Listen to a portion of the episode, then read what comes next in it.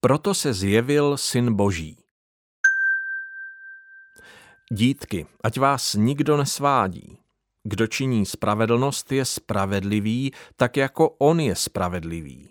Kdo činí hřích, je z ďábla, neboť ďábel hřeší od počátku. Proto se zjevil Syn Boží, aby zmařil skutky ďáblovi. První list Janův 3, 7 až 8. Jaké ďáblovi skutky má Jan na mysli, když v osmém verši píše, proto se zjevil syn boží, aby zmařil skutky ďáblovi? Odpověď je zřejmá z kontextu. Za prvé, obdobným veršem je pátý verš, ve kterém se píše Víte, že on se zjevil, aby odstranil naše hříchy. Jedná se o paralelu, protože v obou těchto verších se vyskytují slova on se zjevil – Skutky ďáblovi, které Ježíš přišel zničit, tedy pravděpodobně budou hříchy. To potvrzuje i první část osmého verše. Kdo činí hřích, je z ďábla, neboť ďábel hřeší od počátku.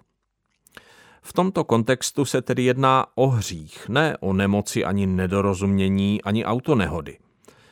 Ježíš přišel na svět, aby nám pomohl skoncovat s hříchem. Dovolte mi to porovnat s pravdou z prvního listu Janova 2.1. Moje dítky, toto vám píši, abyste nezhřešili. Jinými slovy, ukazují vám smysl Vánoc, smysl vtělení. Jan v zápětí dodává, a jestliže by někdo zhřešil, máme u Otce zastánce, Ježíše Krista, toho spravedlivého – On je smírčí obětí za naše hříchy, a nejen za naše, ale i za hříchy celého světa. První list Janův 2, 1 až 2. Podívejme se společně na význam těchto slov. Smysl Ježíšova příchodu byl dvojí. Přišel, abychom již nehřešili, a přišel zemřít, aby v něm existovala smírčí, zástupná oběť, která z nás sejme boží hněv pokud zhřešíme. thank you